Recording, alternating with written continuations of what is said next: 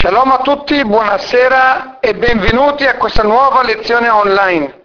Questa sera siamo entrati nel dodicesimo giorno del mese di Menachem Av dell'anno 5770. Ci troviamo giovedì sera 22 luglio 2010. Questa settimana leggeremo la parasha di Vait Hanan e questo Shabbat viene anche chiamato Shabbat Nachamu, Shabbat della consolazione. Poiché leggiamo la parasha e poi la Haftarah, il brano dei profeti che si parla della consolazione che Hashem manda ad Am Israel per il Qurban, per la distruzione del santuario di Gerusalemme. Questa settimana, martedì scorso, abbiamo digiunato il 9 di Av, il giorno più triste di Am Israel, della storia del popolo ebraico, giorno nella quale sono stati distrutti i due santuari. Il primo da Nebuchadnezzar, Nabucodonosor e il secondo dai Romani da Titus, il Rasha, il malvagio.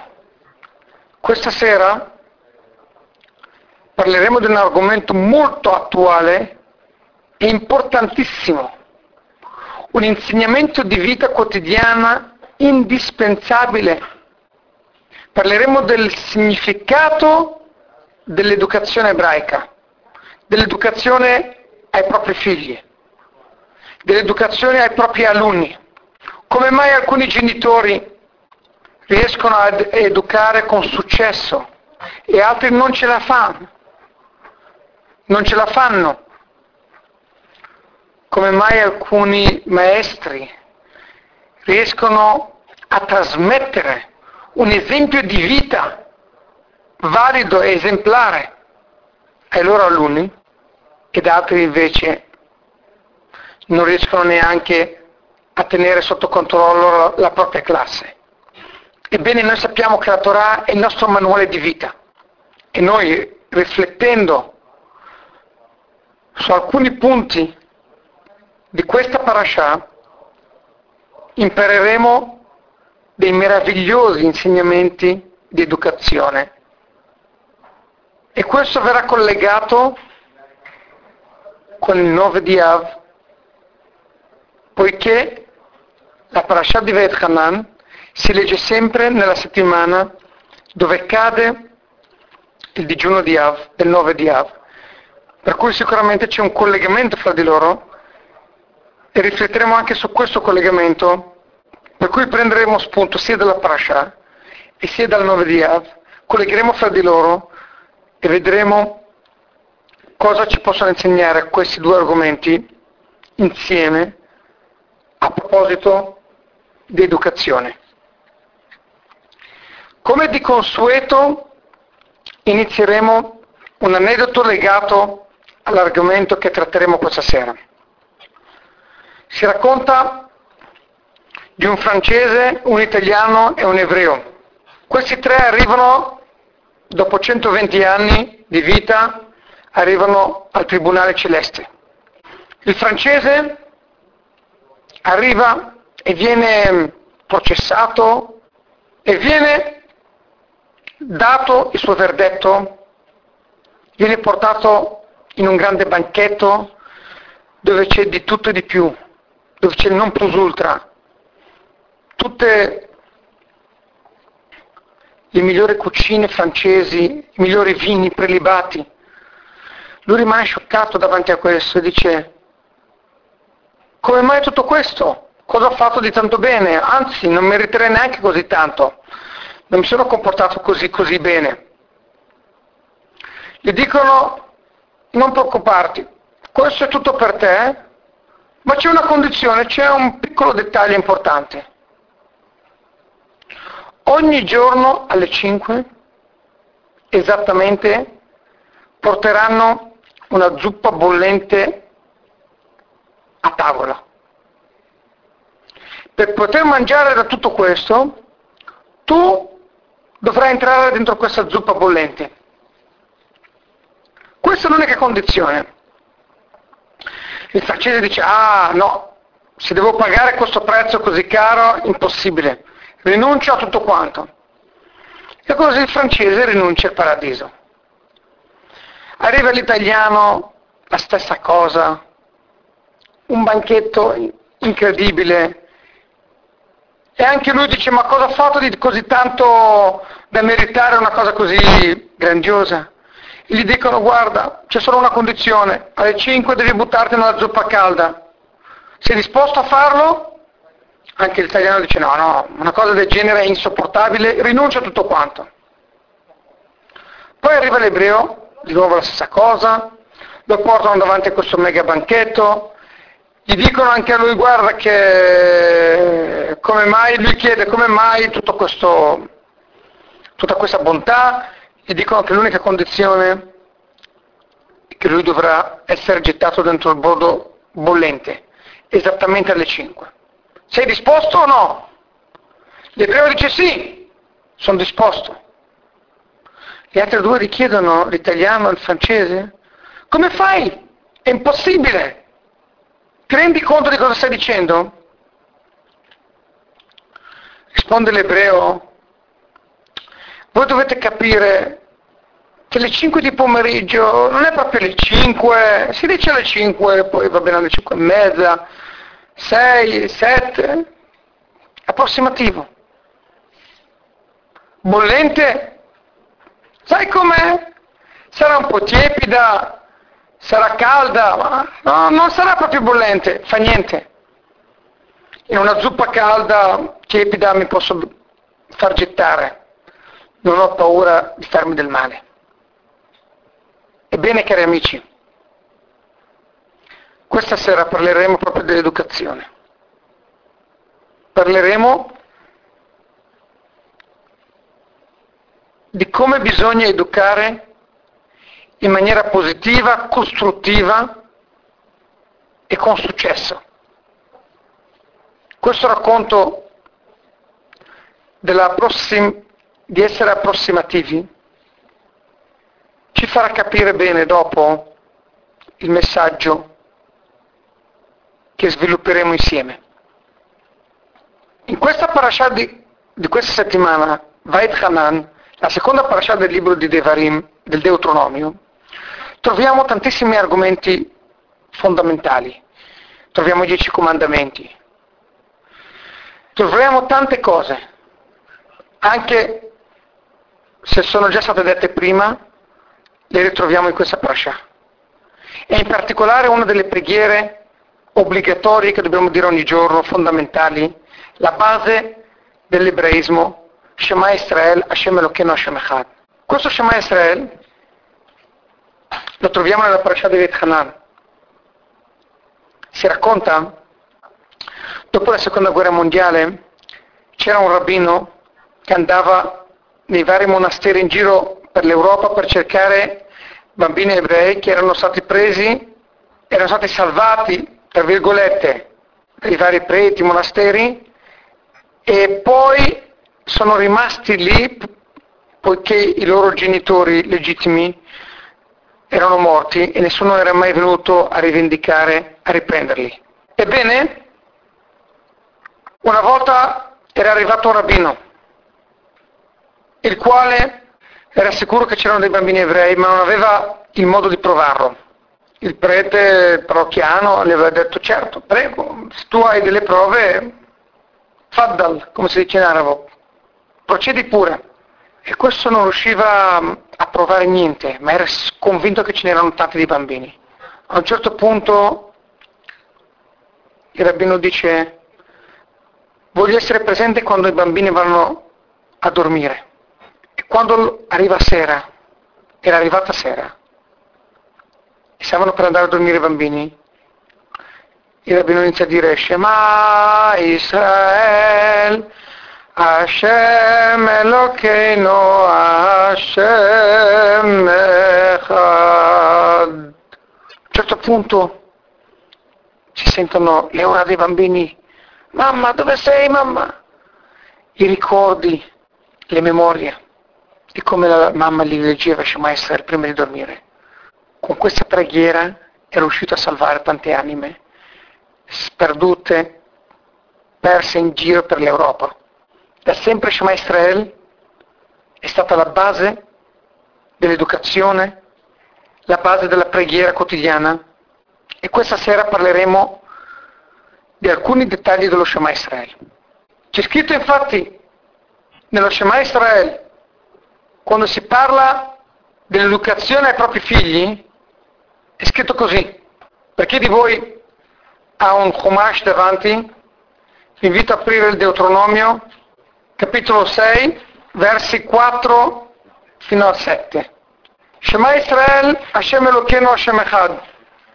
Ascolta Israele, Dio, il Signore nostro Dio, il Signore è uno. Il verso 5 continua, amerai Hashem il tuo Dio, con tutto il tuo cuore, con tutte le tue anime, con tutte le tue forze. E saranno queste cose che dovrai, che io ti sto ordinando, dovrai mettere sul tuo cuore. Poi le dovrai insegnare ai tuoi figli e ne parlerai quando sarai a casa, quando andrai in giro, quando andrai a dormire, quando ti alzerai. Questo è il verso 7. E qui c'è una famosa domanda. Come mai la Torah ci ordina di insegnare ai nostri figli in mezzo all'ordine che la Torah ci sta dando di come noi dobbiamo memorizzare, incidere nella nostra anima i precetti di Hashem. Vi do un esempio. È come se, un, ehm, come se una persona, un caporale che sta istruendo i propri soldati e gli dice dovete essere sempre sull'attenti e dovete essere sempre le, avete, avere sempre le armi in mano, le armi devono essere sempre cariche e dovete sempre puntare il vostro nemico. E mentre il caporale sta descrivendo i vari comportamenti che devono avere i soldati, in mezzo a questi vari insegnamenti, questi vari concetti, il caporale inserisce un ordine non dimenticatevi quando state combattendo che dovete guardare il vostro compagno cosa sta facendo. Cioè, un conto se il caporale inserisce questo ordine alla fine. Dovete correre, dovete essere sempre eh, mimetizzati, dovete non alzarvi, non mettervi a rischio, dovete fare questo. Poi alla fine dice e poi guardare i vostri compagni. Va bene, ci può stare. Ma non ha senso dire dovete correre, dovete essere eh, nascosti e dovete guardare i vostri compagni e poi dopo continua di, dicendo eh, dovete essere svegli, prima si finisce di descrivere tutti i dettagli di come uno deve comportarsi e poi di come deve relazionarsi agli altri. E qui la Torah invece ci dice, dovrai mettere questi progetti sul tuo cuore, poi dovrai insegnare ai tuoi figli e poi dovrai parlarne tu. E qui, chiedono i commentatori, sarebbe stato più giusto mettere il precetto di insegnare ai tuoi figli dopo che la Torah ci dice dovrai parlarne sulla strada, ovunque, dovrai insegnare, dovrai, dovrai eh, eh, quando ti alzi, quando ti, ti svegli, eh, quando vai a dormire. E poi alla fine la Torah avrebbe dovuto dire e lo insegnerai ai tuoi figli. E noi adesso rifletteremo su questo particolare inserimento che la Torah ha voluto impareremo qualcosa di grandioso. Prima di questo vorrei ricordare un midrash che ci servirà molto verso la fine della lezione. Sempre su questi versi. Ci sono diversi modi come interpretare Shema Israel. L'interpretazione semplice, quella che dà Rashi, è la seguente. Ascolta Israele, il Signore che adesso è nostro Dio, Lui sarà Dio unico. Oggigiorno Hashem è solo nostro Dio, il mondo intero non riconosce questo, non vede questo, arriverà il giorno in cui tutto il mondo vedrà che Hashem è Dio unico, quando arriverà Mashiach. Questa è la spiegazione che dà Rashi. Il Midrash e il trattato di Psachim danno un'altra spiegazione. A pagina 56a del trattato di Psachim è scritto Yaakov voleva rivelare ai suoi figli il giorno che sarebbe arrivato Mashiach, la redenzione.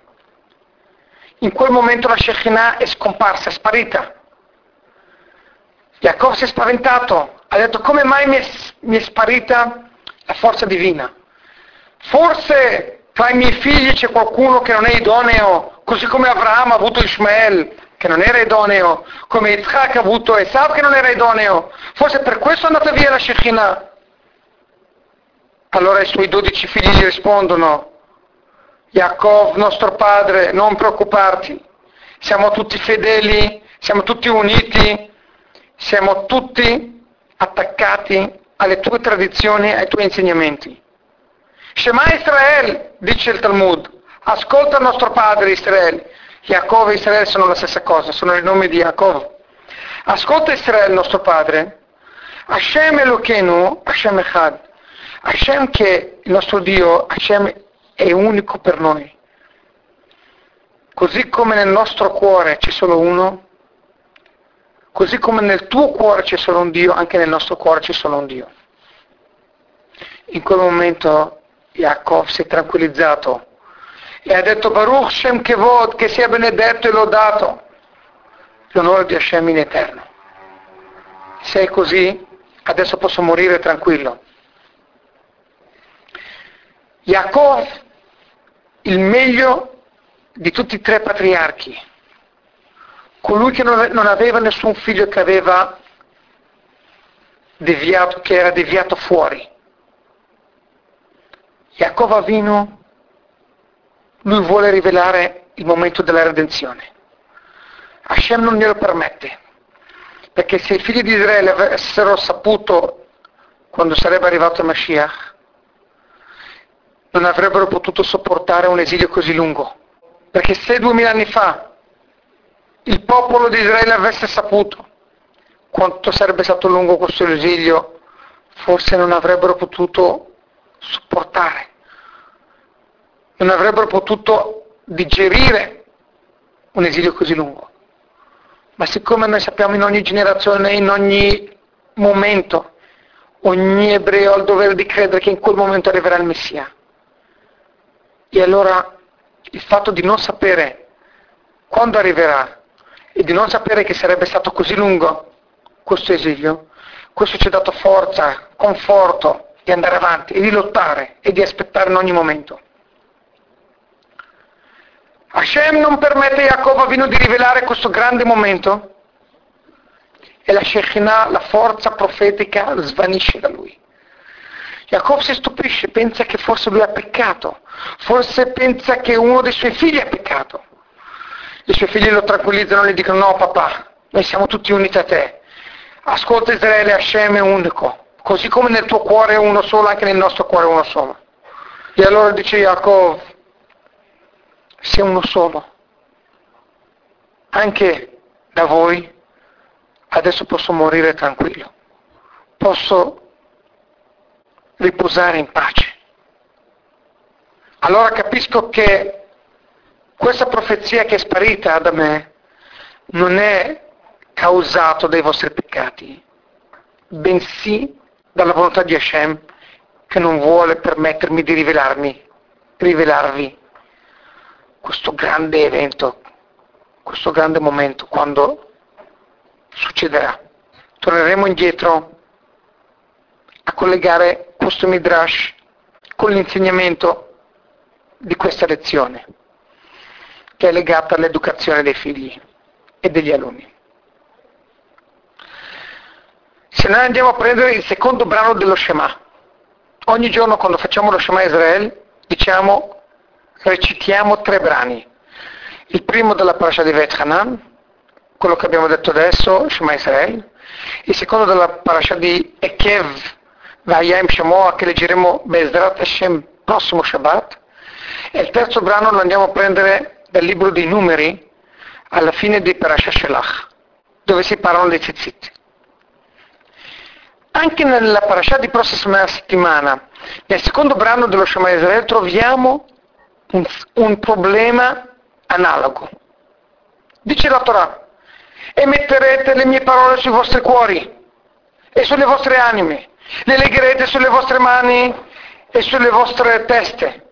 Poi, verso 19, capitolo 11, le insegnerete ai vostri figli e ne parlerete di nuovo a casa, in strada, quando andrete a dormire, quando vi sveglierete.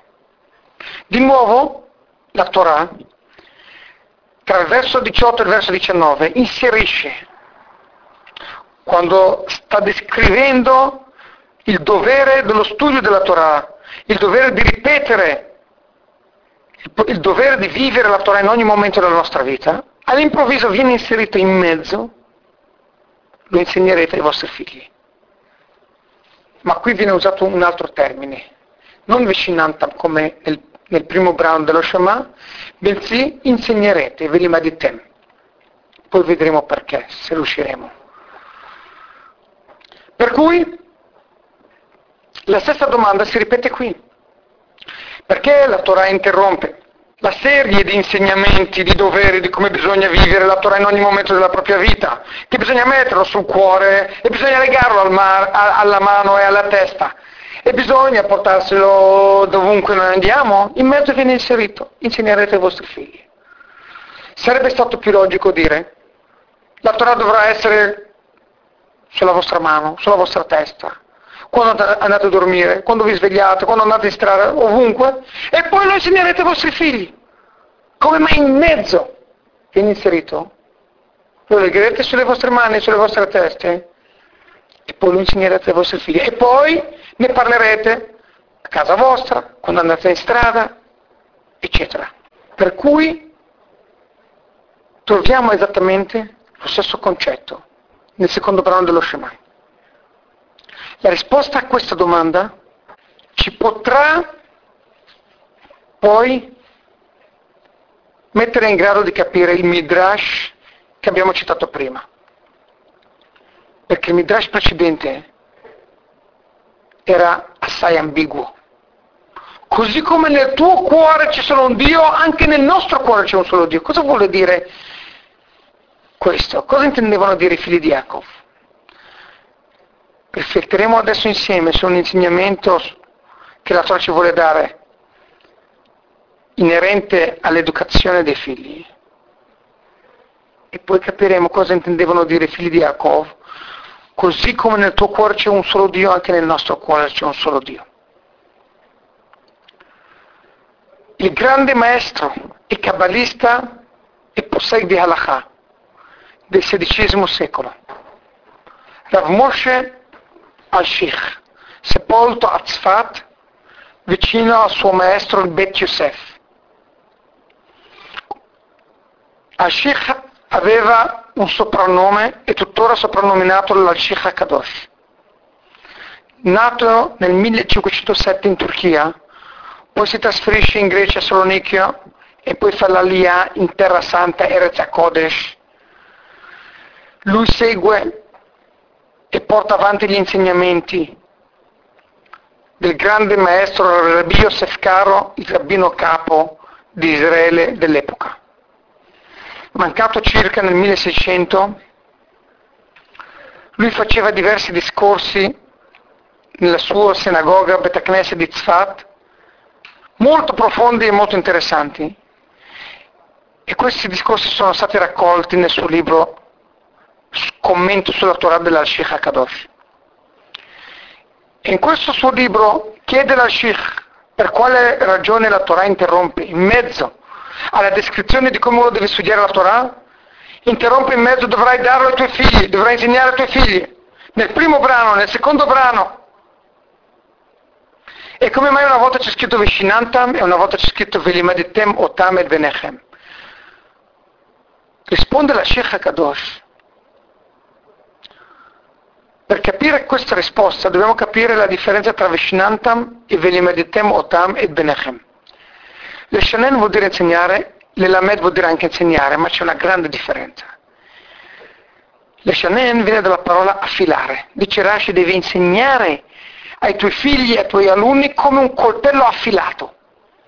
Devi insegnare la Torah in una maniera tale così come un coltello affilato appena lo metti sulla carne, sul mangiare, taglia subito, così anche i tuoi alunni devono essere taglienti, devono avere le parole della Torah sulla loro bocca pronte, immediate, non che devono dire, ah un attimo, devo riflettersi, un attimo, com'è che è scritto di qua, com'è che è scritto di là. Questo non è un buon coltello che taglia subito. Così come un buon coltello affilato taglia subito, così anche dice la Torah Vishinantam, le insegnerai a tuoi figli in una maniera tale che saranno affilati, saranno pronti, saranno sulla loro bocca immediatamente.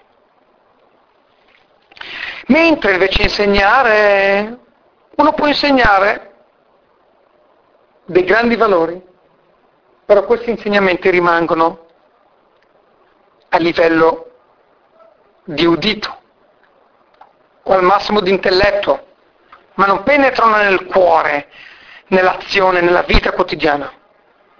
Questo vuol dire l'elamed, uno insegna, uno impara qualcosa, qualcosa di intellettuale, di logico, ma non è questo quello che Hashem vuole da noi.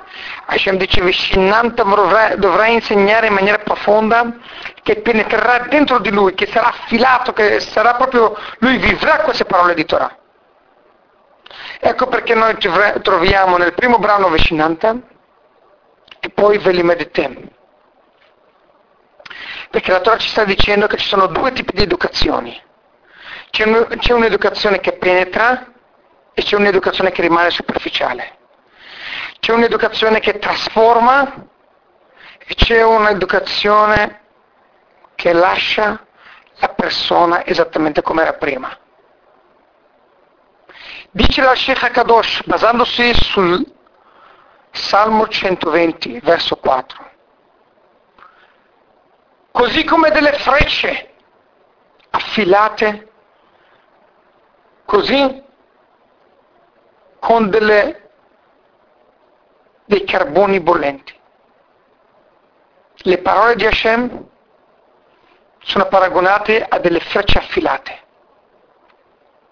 Allora saranno dei carboni bollenti. Dice la Sheikh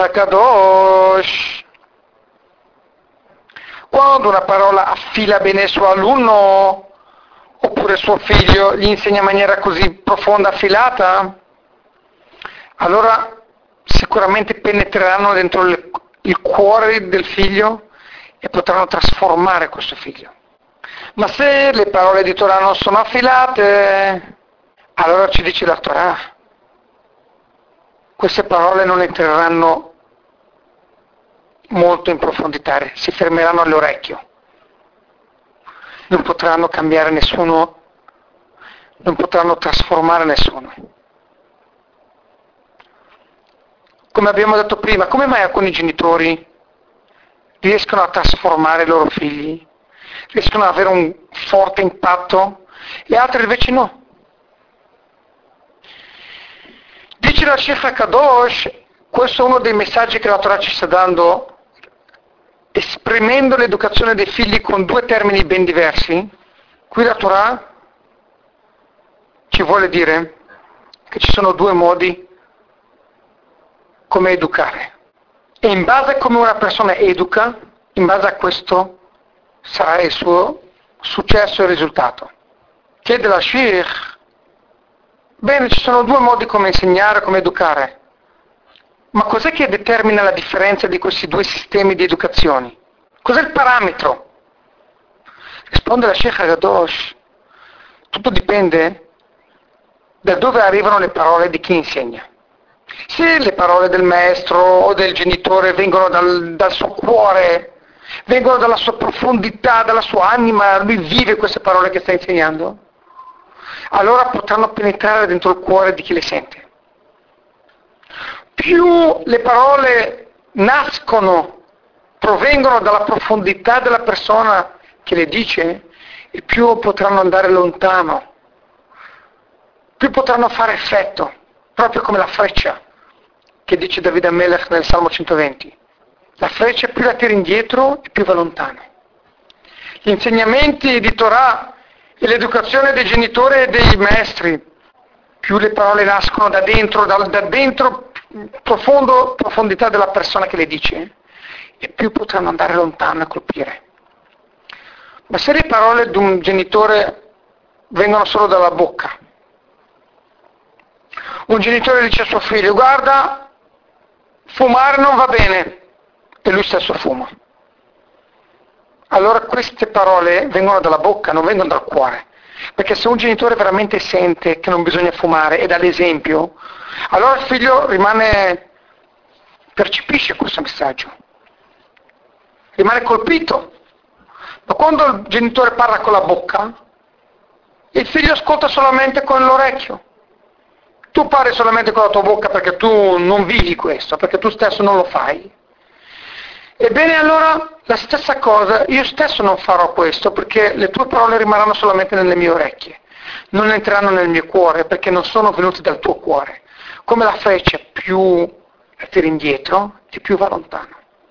Più le parole nascono dalla profondità della persona e più riescono ad andare lontano, più riescono ad avere successo.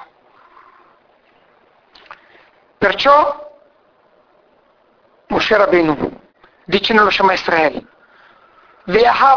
Elokecha, dovrai amare Hashem il tuo Dio. E prenderai le parole di Hashem e le metterai sul tuo cuore. Quando le parole di Hashem saranno sul tuo cuore, verso 6, allora le potrai insegnare ai tuoi figli. Veshinantam levanecha viene inserito subito dopo quando tu metterai le parole di Torah sul tuo cuore, allora potrai insegnare ai tuoi figli. Dice la Sheikh Kadosh, come fa una persona a insegnare in maniera produttiva? Come fa un genitore a educare con successo? Se le parole vengono dal tuo cuore, allora penetreranno nel cuore del tuo figlio. Ma se tu parli con la tua bocca, allora queste parole rimarranno solamente nell'orecchio di chi l'ascolta. Per questa ragione ci dice la Torah, metterai le mie parole di Torah sul tuo cuore e allora potrai insegnarle veramente in maniera di vescinanta, in maniera di affilata, in maniera che i tuoi figli potranno vivere questi insegnamenti, potranno applicare. Per cui ci dice la Torah, secondo il commento di Archie Hakadosh, ci sono tanti altri commenti. La Torah ha voluto inserire qua in mezzo il dovere di educare i figli, poiché l'educazione dei figli è strettamente legata a come un genitore e come un maestro, un educatore vive gli insegnamenti che trasmette al suo figlio, al suo alunno. Se queste parole non saranno sul tuo cuore, se tu non le vivrai veramente, non saranno per te un esempio di vita, ma saranno solamente delle parole che tu dici guarda che non bisogna fare così. I figli lo capiscono subito, i figli percepiscono come delle antenne meglio di noi, quanto noi ci teniamo e quanto noi non ci teniamo. Alcuni genitori non riescono a mettere i loro figli sui binari come si deve, a studiare, a fare compiti, a riuscire nell'anno scolastico. Perché? Molto semplice. Perché i figli vedono che al genitore non gliene frega niente. Sì, mi raccomando, fai i compiti e poi li scaricano con la babysitter, con l'insegnante e se ne vanno a fare shopping. Ah, per te è più importante il tuo shopping del mio studio. Così come tu non te ne freghi del mio studio, anch'io non me ne frego del mio studio. Ma se le parole vengono dal cuore, e il genitore si dà da fare, lui si sacrifica. E dà più importanza allo studio del figlio, ai compiti dei figli, all'esempio di vita che il figlio deve dare prima del suo shopping, prima del suo lavoro, prima dei suoi piaceri, allora i figli veramente percepiscono che i genitori ci tengono e allora loro veramente fanno tutti i loro sforzi possibili e immaginabili per riuscire, per avere successo nella vita, nella scuola. Proprio come la freccia, più la tiri indietro, più va lontano. Per cui dice la Sheikh Kadosh, Hashem ha voluto proprio darci un esempio di educazione, ha voluto proprio sensibilizzarci. Se voi non metterete le, gli insegnamenti che darete, vostri, che ai vostri figli sui vostri cuori, state perdendo tempo, non andrete troppo lontano. Ma dopo il verso 6 li metterete sui vostri cuori, allora li insegnerete ai vostri figli. Subito dopo, perché l'insegnamento è la conseguenza diretta del fatto che gli, i precetti sono sul nostro cuore. Qualsiasi cosa un genitore vuole trasmettere ai suoi figli, se lui vuole che veramente penetrano, penetrano queste parole nei figli, questi insegnamenti, deve prima di tutto assicurarsi che questi concetti e queste parole fanno parte della sua identità, fanno parte del suo modo di pensare e fanno parte dell'essenza della sua vita. Allora sicuramente penetreranno nei figli, prima o poi. Magari un figlio si ascolta, non ascolta, devia, non ascolta subito i genitori, prima o poi ritorneranno, prima o poi entreranno. Il problema nasce dai genitori sempre se loro non assorbono profondamente. È un problema che chi ha insegnato loro era molto superficiale. Un genitore che ha fallito nell'educazione purtroppo spesso deve chiedersi se lui è stato superficiale nell'educare suo figlio o lui veramente viveva quello che diceva a suo figlio di fare. Se lui veramente non è, non è stato superficiale, allora deve, deve stare tranquillo, anche se in apparenza non sembra che suo figlio lo stia seguendo, prima o poi lo seguirà. Perché quello che conta è come i genitori vivono le cose, quanto ci credono. E questa è la spiegazione del Midrash che vi ho citato prima. Jacob si spaventa come mai gli è sparita la profezia divina e allora gli viene un colpo e pensa che forse uno dei suoi figli ha peccato, sia un peccatore.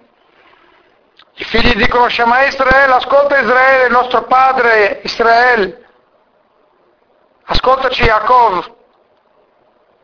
Hashem Elokeinu Hashem Echad. Così come nel tuo cuore c'è un solo Dio, anche nel nostro cuore c'è un solo Dio. Le dodici tribù dicono al loro padre, nel tuo cuore c'è un solo Dio, automaticamente nel nostro ci sarà anche, c'è solo un Dio, è automatico. I figli sono lo specchio del padre.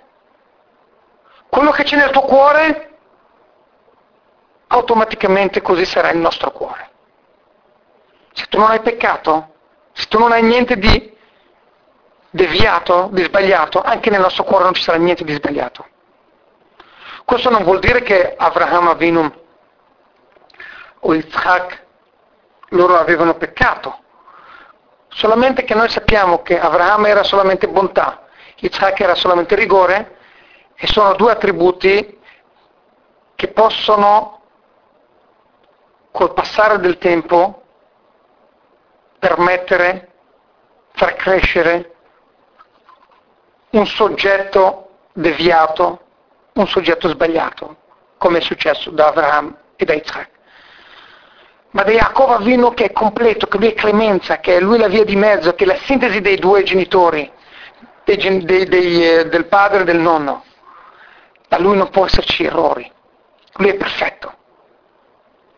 Così come nel tuo cuore Dio è unico ed è perfetto, così come tu vivi questo nel tuo cuore, automaticamente sarà anche nel nostro cuore, perché le parole che nascono dal cuore penetrano nel cuore, come il famoso detto in ebraico che ha detto Rabbeinu Tam, Dvarim hayotzim min alev nechvasim min alev. Quando uno parla col cuore, penetra nel cuore di chi lo ascolta. Una persona va a parlare in pubblico e non riesce a convincere nessuno. Sapete perché? Non ha parlato col cuore. Quando parli con la bocca, allora riesci solamente ad arrivare alle orecchie. Quando parli col tuo cuore, penetri dentro il cuore. Cari amici, se noi riflettiamo, cosa di più ci è rimasto dall'educazione che ci hanno dato i nostri genitori? Cosa più è riuscito a incidere, a migliorare la nostra vita? Ebbene, sicuramente non sono state le punizioni dei nostri genitori, sicuramente non sono stati i sermoni, le prediche, le urle. Quello che ci ha aiutato a crescere, a trasformarci, a migliorare nella vita sono stati gli insegnamenti che i nostri genitori vivevano, hanno fatto di loro un esempio di vita. Quando un genitore nella sua essenza è radicato un valore, questo viene trasmesso in automatico al figlio. Quando un genitore si sacrifica per un valore, per un esempio di vita, questo penetra automaticamente nel figlio. Ciò che era importante per i genitori diventerà importante per i figli, prima o poi. Le grandi punizioni, le grandi prediche non sono queste che, hanno, che, che sono rimaste incise nel nostro cuore. E non sono queste quelle che riusciremo che ci daranno la forza di educare bene i nostri figli. Se noi vogliamo educare bene, insegnare bene a degli alunni, anche a livello di lavoro, se vogliamo dare, avere dei dipendenti, organizzare una società in maniera ottimale, dobbiamo dimostrare a tutti i lavoratori quanto sia importante per noi ogni dettaglio del lavoro, quanto sia importante e preciso, meticoloso. Un boss che trascura, non gliene frega del lavoro, figuriamoci se i suoi dipendenti daranno importanza a questo lavoro. Un boss che pensa solamente alla vacanza, a divertirsi, alle donne, la stessa cosa sarà identica e la sua società, il suo business andrà veramente molto in basso, per, per non dire di peggio. Se nel tuo cuore c'è un solo Dio, anche nel nostro cuore c'è un solo Dio. Tutto dipende da te, caro papà. Perciò ci dice la Torah, alleva veja, hai messo sul tuo cuore, allora vicinantam, allora puoi veramente educare come si deve in maniera affilata. Ma se per te gli insegnamenti che mi stai dando non sono così importanti, così precisi. Se la zuppa non è proprio calda, ma è tiepida. Sì, lo so, l'ebreo dice lo so, la zuppa è calda, ma non è così calda. Le 5 non sono proprio le 5, sono le 6, sono anche le 7. Allora anche il figlio imparerà a comportarsi così. E i valori che il padre gli sta trasmettendo saranno dei valori superflui, non fondamentali, saranno dei valori secondari.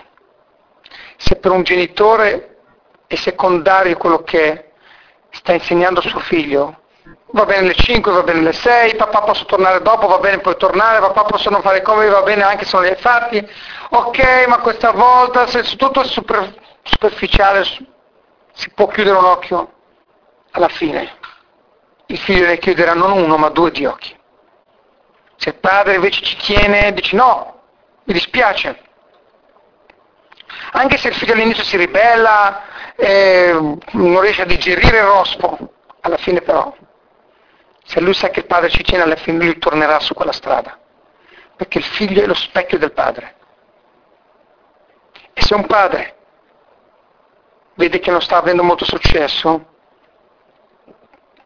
non deve, prendere, non deve prendersela con suo figlio, non deve neanche prendersela con se stesso perché fare un processo di colpe non serve a niente. Avere rimorso di coscienza non serve a niente. Il padre deve solamente cambiare i suoi valori, le sue priorità e automaticamente il suo figlio cambierà. Suo padre pensa solamente a bere, giocare a poker, guardare le partite di calcio, però dice a suo figlio mi raccomando tu devi solo studiare. Se un padre vuole che il figlio cresca bene, deve lui veramente dimostrare quali sono i veri valori che lui ci tiene e quei valori verranno trasmessi al figlio.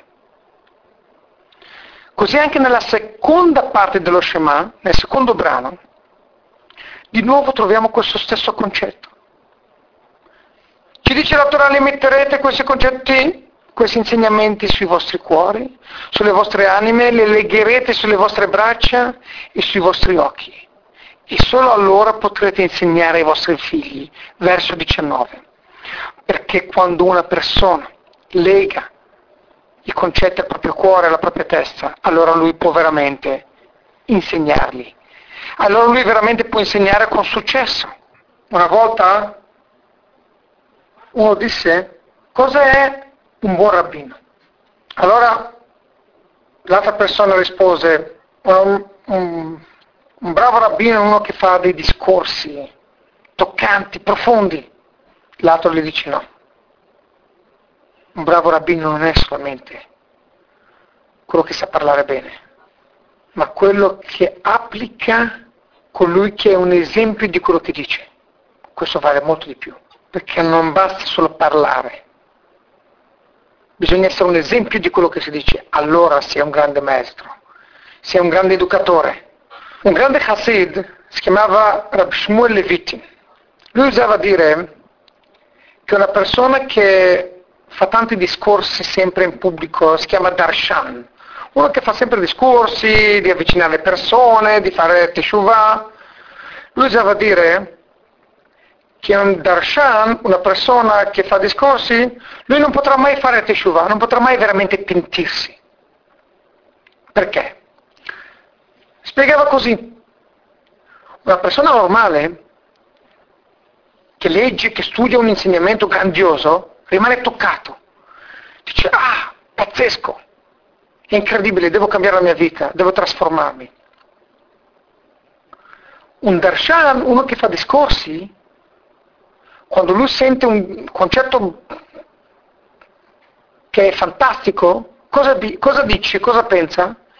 Dice, nel mio prossimo discorso inserirò questo bellissimo concetto ovvero non prende a cuore il concetto, ma lo lascia a livello intellettuale. Prossima volta lo userò nel mio prossimo discorso. Uno così non può mai pentirsi, non può mai fare teshuvah, perché ogni volta, qualora lui sente un grande insegnamento, lui lo vede solamente come un ottimo punto da aggiungere nel suo discorso, non come un insegnamento di vita da applicare. E questo è il concetto che stiamo dicendo. Se padre, se maestro vuole trasformare, non basta vivere in maniera razionale, bisogna essere un esempio di vita, allora si può veramente trasmettere.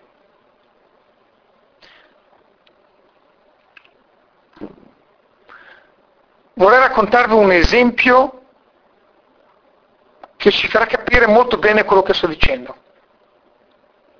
classico, un classico familiare, arriva l'ora di cena.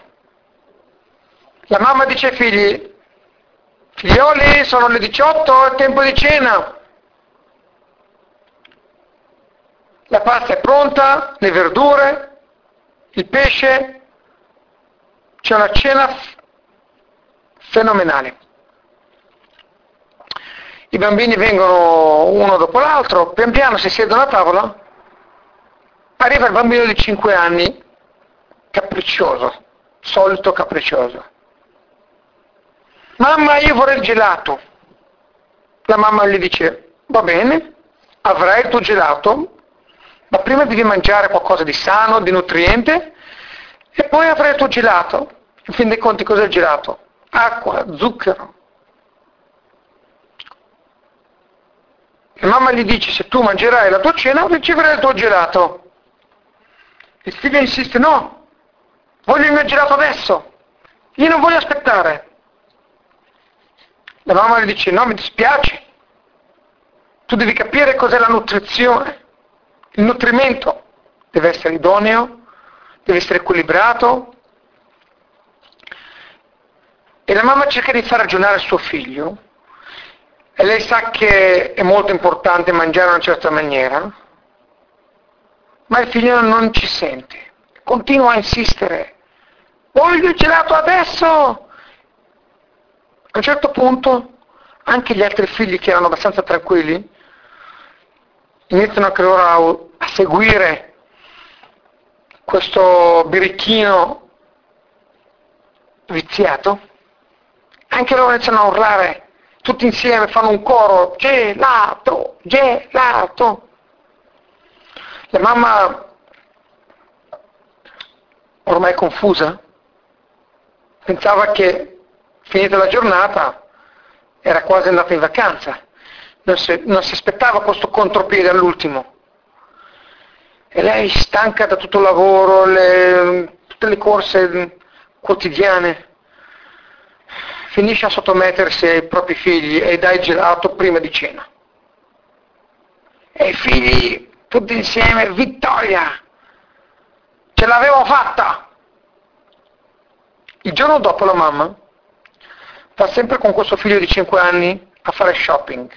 Entrano nel supermercato, il figlio vede che ci sono delle caramelle con gelatina buonissime. Mamma, me le compri? ti prego. La mamma gli dice, mi spiace, non sono cashier. C'è gelatina, c'è grassi animali, non possiamo mangiarli. E di nuovo lui ci prova, ma la mamma dice, ti ho detto che non sono cashier, sono intoccabili. E il figlio accetta la volontà della mamma. E qui la domanda ci si chiede, come mai la sera prima quando la mamma gli ha detto di non mangiare il gelato? Il figlio continua a insistere, fa i capricci fino ad ottenere il risultato. Mentre quando loro sono a comprare al supermercato, la mamma gli dice non è cashier, lui subito accetta la volontà della mamma. Cosa cambia tra il gelato e la gelatina? La caramella col gelatina? La differenza è che il bambino è molto più intelligente di quanto noi pensiamo. E il bambino sa cosa vuol dire kasher e sa cosa vuol dire non kasher. E lui sa che la madre non mollerà mai davanti a un cibo taref, non idoneo. E sapendo bene il figlio che non c'è spazio di trattativa, lui subito molla il rospo e dice va bene, ok mamma, lasciamo perdere, lui sa che non potrà andare troppo lontano. Siccome i figli sono dei ottimi commercianti e loro sanno dove possono insistere e dove non possono insistere, quando loro insistono è perché loro sanno di poter riuscire ad ottenere quello che loro vogliono, ad avere successo. Quando si trattava del gelato il giorno prima, i figli sanno che se loro insisteranno potranno ricevere il gelato. Da dove loro lo sanno questo? Perché loro hanno visto la madre stessa fare stessa, questa, questa cosa qui. Hanno visto che la madre ha mangiato il gelato prima di cena.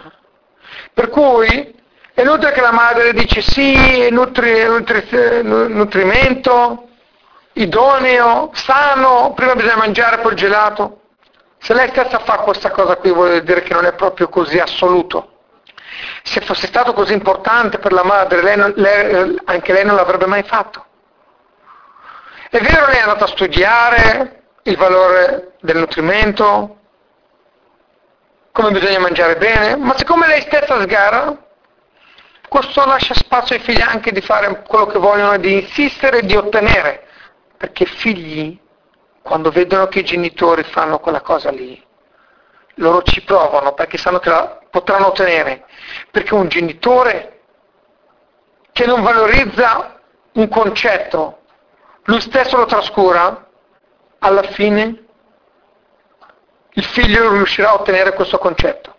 Vi siete mai chieste come mai quei genitori che a scuola facevano i lavativi, non facevano mai i compiti, spesso i loro figli si comportano in quella maniera. Ebbene, ve lo dico io, perché quando un genitore stesso a scuola non gliene è mai fregato niente dello studio, quando suo figlio viene a casa e lui non fa i compiti, il genitore si ricorda che quando lui era a scuola non li faceva, dice a suo figlio, mi raccomando devi fare i compiti, ma il figlio capisce che è un mi raccomando detto con la bocca. Percepisce il figlio che al genitore non gliene frega più di tanto. Perché se al genitore non gliene è fregato quando lui andava a scuola, non, non gliene fregherà anche quando suo figlio andrà a scuola e il figlio capirà questo, sentirà questo dalle parole del genitore e automaticamente geni- di solito i figli di quelli che non studiavano, di solito anche loro non, non studiano. Purtroppo oggigiorno si, si verifica un fenomeno opposto, che i figli di genitori che studiavano molto spesso, purtroppo, non sempre studiano, perché le generazioni peggiorano Oggi abbiamo molte più tentazioni di quanto c'erano una volta. Le amicizie, la società condizionano molto, per cui ci sono dei fattori che possono disturbare questa, questa eredità spirituale. Ma alla fine, come dicevamo prima, le cose torneranno al loro posto. E alla fine un genitore che lui dava importanza allo studio, alla fine il suo figlio anche darà importanza, di solito ci sono sempre le eccezioni che confermano la regola. Per cui, quando i figli sanno che possono trovare un varco per sfondare, per ottenere quello che loro vogliono, loro si impuntano e lo ottengono perché sanno che ai loro genitori importa, ma fino a un certo punto. Ma quando si parla di cashier, e loro sanno che dei genitori non potranno mai sfondare su quel fronte, allora lì non ci provano neanche, perché loro sono molto intelligenti. Sono i migliori commercianti, perché un bravo commerciante deve sapere dove può insistere e dove non può insistere. E loro sono dei businessmen nel sangue. Proprio i figli che noi sottovalutiamo sanno molto meglio di noi quando possono sfondare e quando no. E quando lo possono ci provano e di solito ottengono.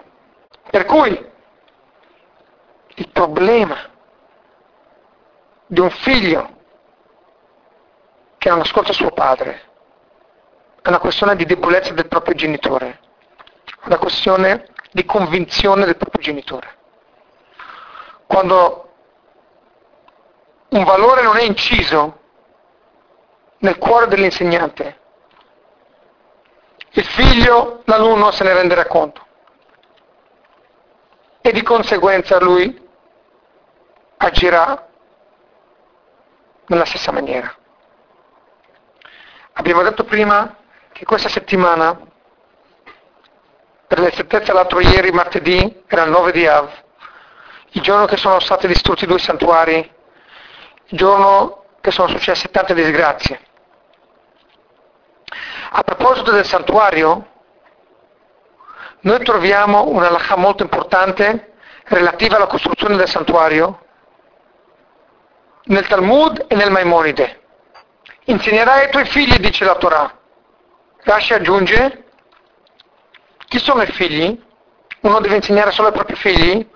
Dice Rashi, i tuoi alunni. Gli alunni sono considerati, sono chiamati anche i figli. Per cui insegnerai ai tuoi figli, insegnerai ai tuoi alunni. E adesso vedremo cosa dice a proposito di questo Rabbi Hanan Wasserman, un grandissimo maestro del secolo scorso. Dice il Talmud Trattato di Shabbat, pagina 119b, non si può interrompere lo studio dei bambini, Tinakot il Betraban, neanche per costruire il santuario. Ovvero, quando bisogna costruire la casa di Hashem, la cosa più importante, i bambini non devono interrompere il loro studio neanche per la costruzione del santuario. Così dice il Maimonide nelle halachot di Talmud Torah, secondo capitolo. Abbiamo citato prima il Talmud, adesso abbiamo citato il, il Maimonide. Sempre il Maimonide, nelle leggi relative al santuario, ripete esattamente la stessa halakha. Tutti hanno il dovere di costruire, di partecipare personalmente con i propri soldi, uomini, donne, per la costruzione del, del santuario e del tabernacolo. Ma i bambini non devono interrompere lo studio neanche per questo. Il Rebbe di Lubavitch chiede in un discorso fatto nel 1984, per l'esattezza Shabbat di Ekev. Come mai Maimonide ripete esattamente la stessa lacha due volte? Sappiamo che il Maimonide, il Rambam è precisissimo. Niente superfluo e niente ripetitivo. Per quale ragione allora il Maimonide dice la stessa cosa due volte? Una volta nelle regole di Talmud Torah, che bisogna studiare a Torah, il valore dello studio della Torah dei bambini, e una volta nelle regole relative alla costruzione del santuario, che per costruire il santuario tutti devono partecipare, ma non i bambini. Risponde il Rebbe che il fatto che questo concetto, questa regola viene ripetuta, vuole dire che il Maimonide ci sta insegnando qui che il divieto di costruire il santuario dai bambini, che loro non devono interrompere il loro studio perché è così importante il loro studio, questo concetto qui non è solamente un concetto di regole relative al valore dello studio del Talmud Torah, non è solamente una regola nel capitolo dove si parla dello studio della Torah, ma è anche una regola che fa parte della costruzione del santuario. Ov- ovvero, i precetti di costruire un santuario mi dice che un bambino non deve costruire.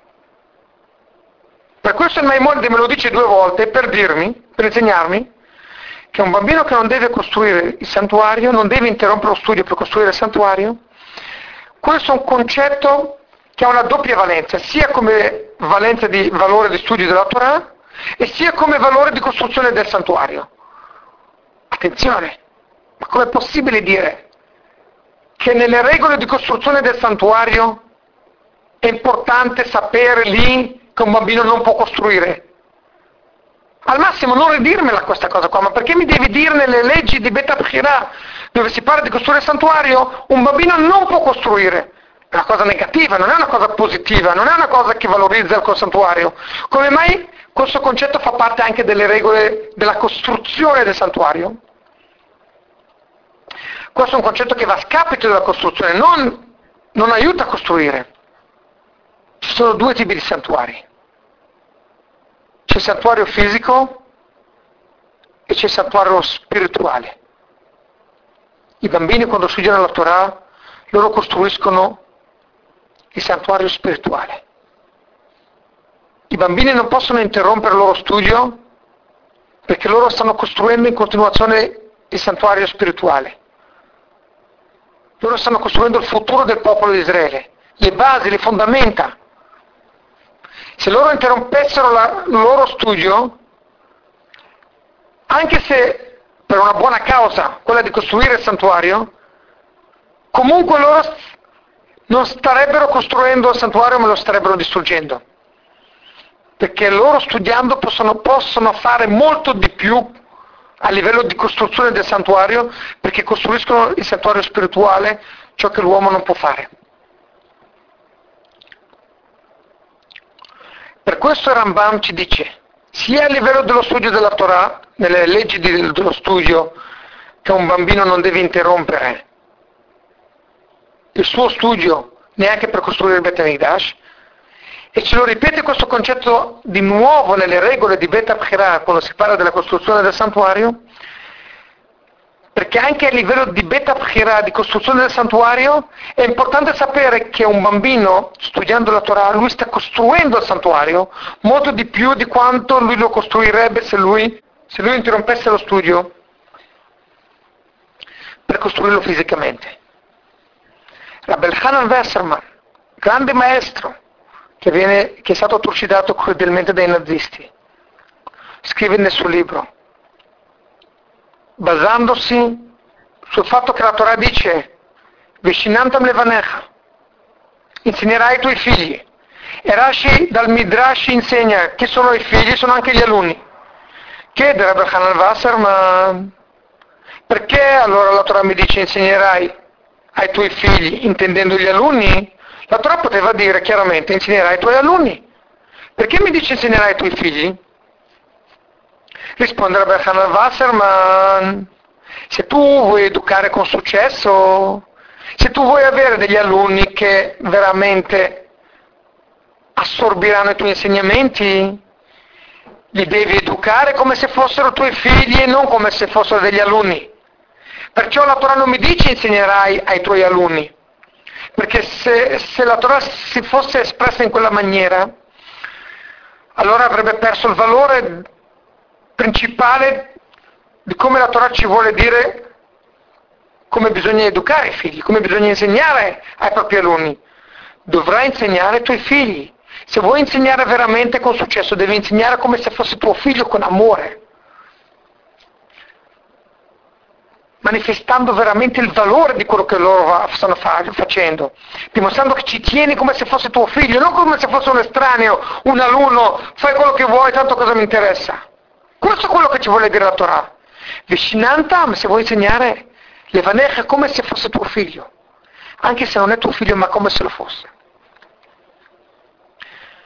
Per questo il Rambam ci dice la halakha a proposito del santuario, sia nelle regole relative a Talmud e sia nelle regole di costruzione del santuario.